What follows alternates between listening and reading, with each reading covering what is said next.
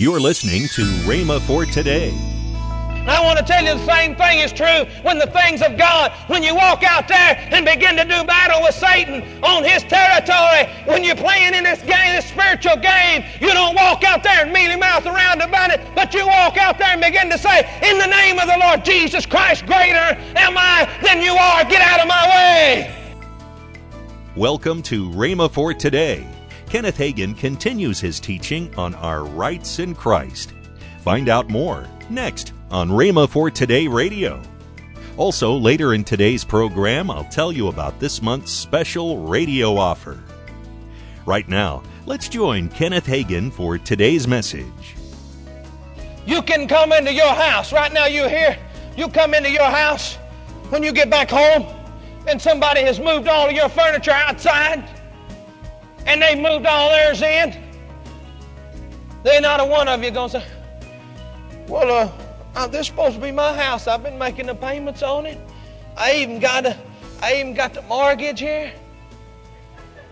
Yeah, that's all right. I'm taking it over. See here, I got this. This says I can have this house. Well, okay. I guess you got it and you can have it.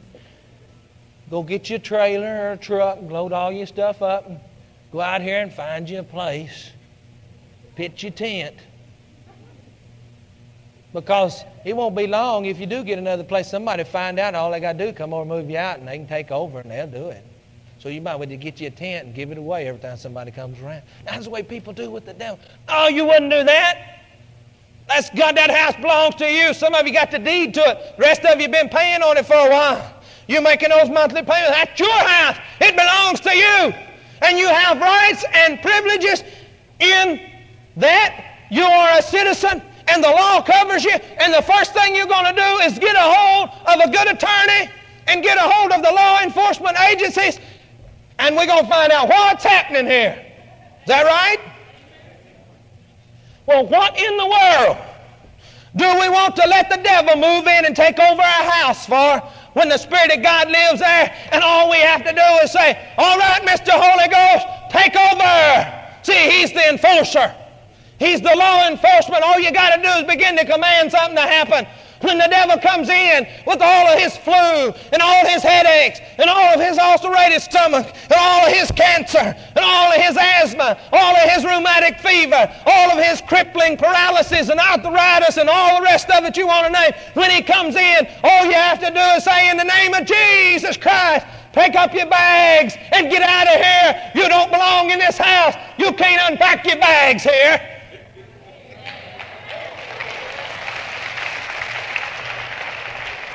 You know what most people do? They wait till they're good and sick before they begin to pray. You know what I do? At the first, at the first sign, at the first sign of the flu, the first little old sign that the devil's come in and he's starting to unpack, I say, hey, wait a minute. Hey, Mr. Devil, the Word of God says that I'm healed by the blood of Jesus Christ because the stripes was placed on his back. And he shed that blood for healing as well as for salvation as he hung upon the cross. You realize that, don't you? I said, I'm healed by the stripes that was laid on his back. Now you take those symptoms that you've unpacked and you put them back in your valise. And you get out of here. Don't you bother unpack anymore. I will not sign for the package. It don't belong to me. Now move that right now. I'm not praying about it. See, that's not a time to pray. That's what I tried to get over to you a while ago. It's not time to pray. It's time to act, time to make some commands and act. That's the way you get something done. I want to tell you the prayer time is before you get out and begin to act. You have your prayer time every day, and then when you begin to command, you got some power to do it with.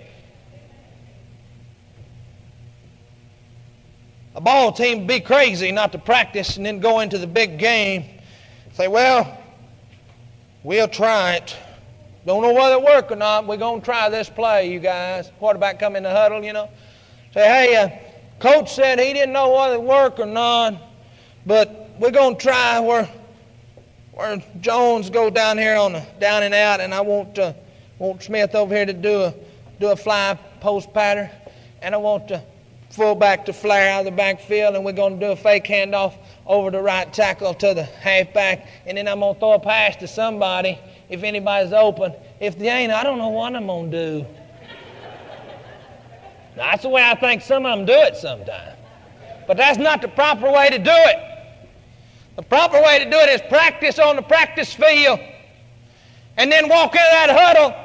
That quarterback has got to be a cocky dude, and when he walks in that huddle, he's got to have authority in his voice, and he got to walk in there and say, All right, gang, we're going to run play, play number so and so, and we're going to score a touchdown. You understand?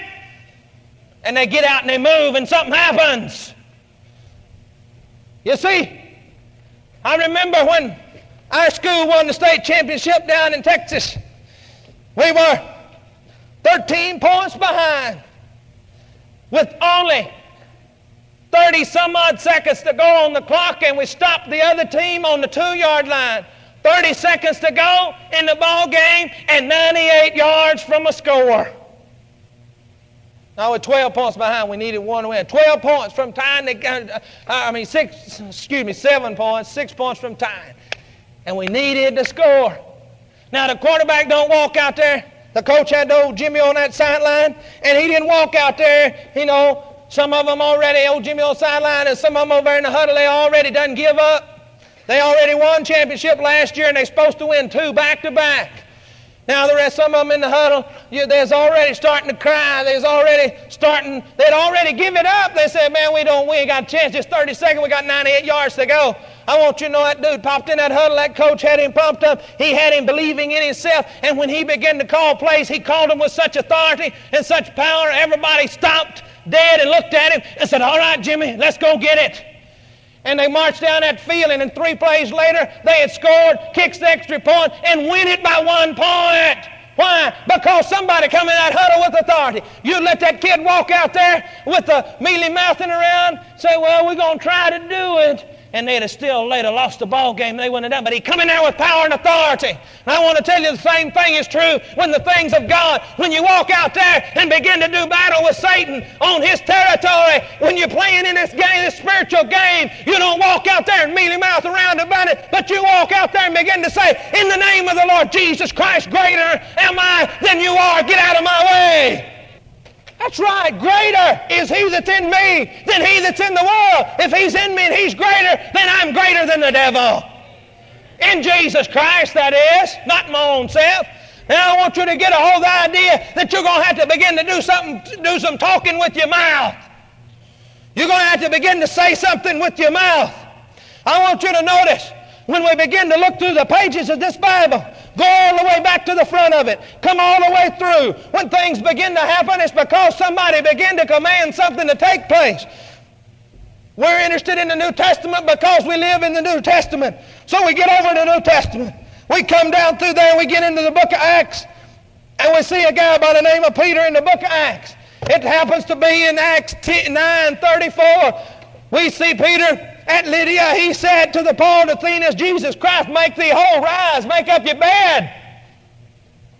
Acts 9:40, he said to the dead Dorcas, he commanded in the name of Jesus Christ to rise, and she arose and opened her eyes. In Acts 13, 11, Paul said to Elymas the sorcerer, Thou shalt be blind, not seeing the sun for a season. And immediately there fell upon him a mist and a darkness. In Acts 16, 18 at Philippi, Paul turned to the girl with the demon that was there and he commanded. He said, Here it is, I command thee in the name of Jesus Christ, come out of her. And he came out that self same hour. I want you to realize something tonight, today, friend and neighbor, and that is this that when we begin to command in the name of Jesus Christ, something's going to happen.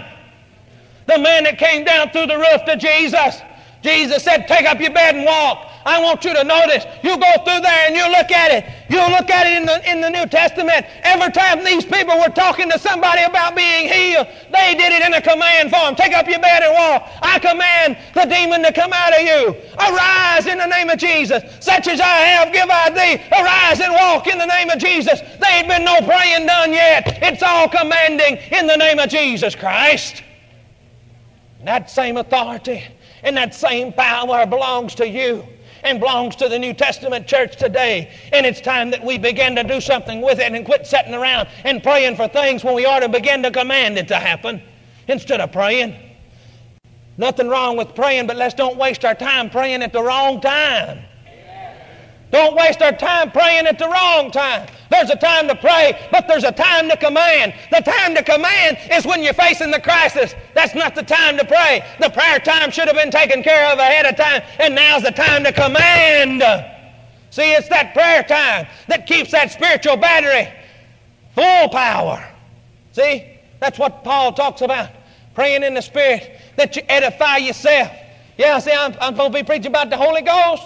Well, I'm preaching about it. Commanding power because we have the Holy Ghost power stored inside of us. And how do we keep that storage power all, all up to the right, to the level it's supposed to be? By praying in tongues and edifying ourselves in tongues, which builds up the storage battery on the inside. And then when we go out and we face the crisis, we can go walking down the street with our shoulders thrown back. And when we see the devil, all we got to do is say, In the name of Jesus, move. When the mountain of financial despair rises in front of us, all we have to say, flatten out, mountain, get out of my way. When sickness comes, all we have to say, get out of my way, sickness, and we keep right on marching. Greater is he that's in me than he that's in the world. Victory in Jesus. Victory in Jesus. Standing on the promises I cannot fail. When the howling storms of doubt and fear assail, standing on the promises I shall prevail because the Word of God says that it belongs to me and you can't take it away from me, Mr devil.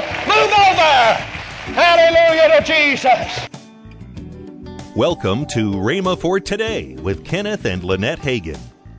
You can find more great materials by Kenneth E. Hagin, Kenneth W. Hagin, and the rest of the Hagin family by visiting our online bookstore. Right now, I'd like to tell you about this month's special radio offer. First in this month's offer is the Kenneth W. Hagin book entitled God's Victory Plan. Next is Kenneth E. Hagin's four CD series, The Name of Jesus. And the last item, Lynette Hagin reads Success Scriptures on CD with beautiful background music. All this for the special radio price of $35. Call toll free 1 888 Faith 99. Again, call toll free 1 888 Faith 99. You can also order online at rhema.org. That's R H E M A dot O R G. rhema.org. Or if you prefer to write to Kenneth Hagin Ministries, our address is P.O. Box 50126, Tulsa, Oklahoma 74150. We always love to hear from our listeners, so write in or email us today and become a part of Rhema for Today. Right now, let's join Kenneth and Lynette Hagin. Hey, you know, uh, there's different media channels that we're on, and you can find us on Roku. That's right. Uh, and go to the Rhema channel under the spiritual category, and mm-hmm. we're right there. In fact, we were one of the first ministries to have uh, a, a, Roku channel. A Roku channel, yeah. And then this this Rhema Praise uh, video, it's on podcast. You can go right there and find it and view. You can, you can view, view our conferences and all kinds of stuff. In fact, you can be view us live every That's Sunday right. from at 10 a.m., 7 p.m., and 7 on Wednesday night at Rhema.tv. Mm-hmm. Uh, you can listen to us on the radio podcast on uh, right. Rhema.org or on iTunes. We're just everywhere. Oh, you can you can download our magazine free. The Word of Faith. Word of Faith, or you can go there right there on. Uh, at rhema.org and request a copy, and we'll send you a hard copy. But yes. I noticed that more and more people are reading it electronically, mm-hmm. and that is really great. Tomorrow on Rhema for Today, we'll continue Kenneth Hagin's life changing series. That's next time on Rhema for Today with Kenneth and Lynette Hagin.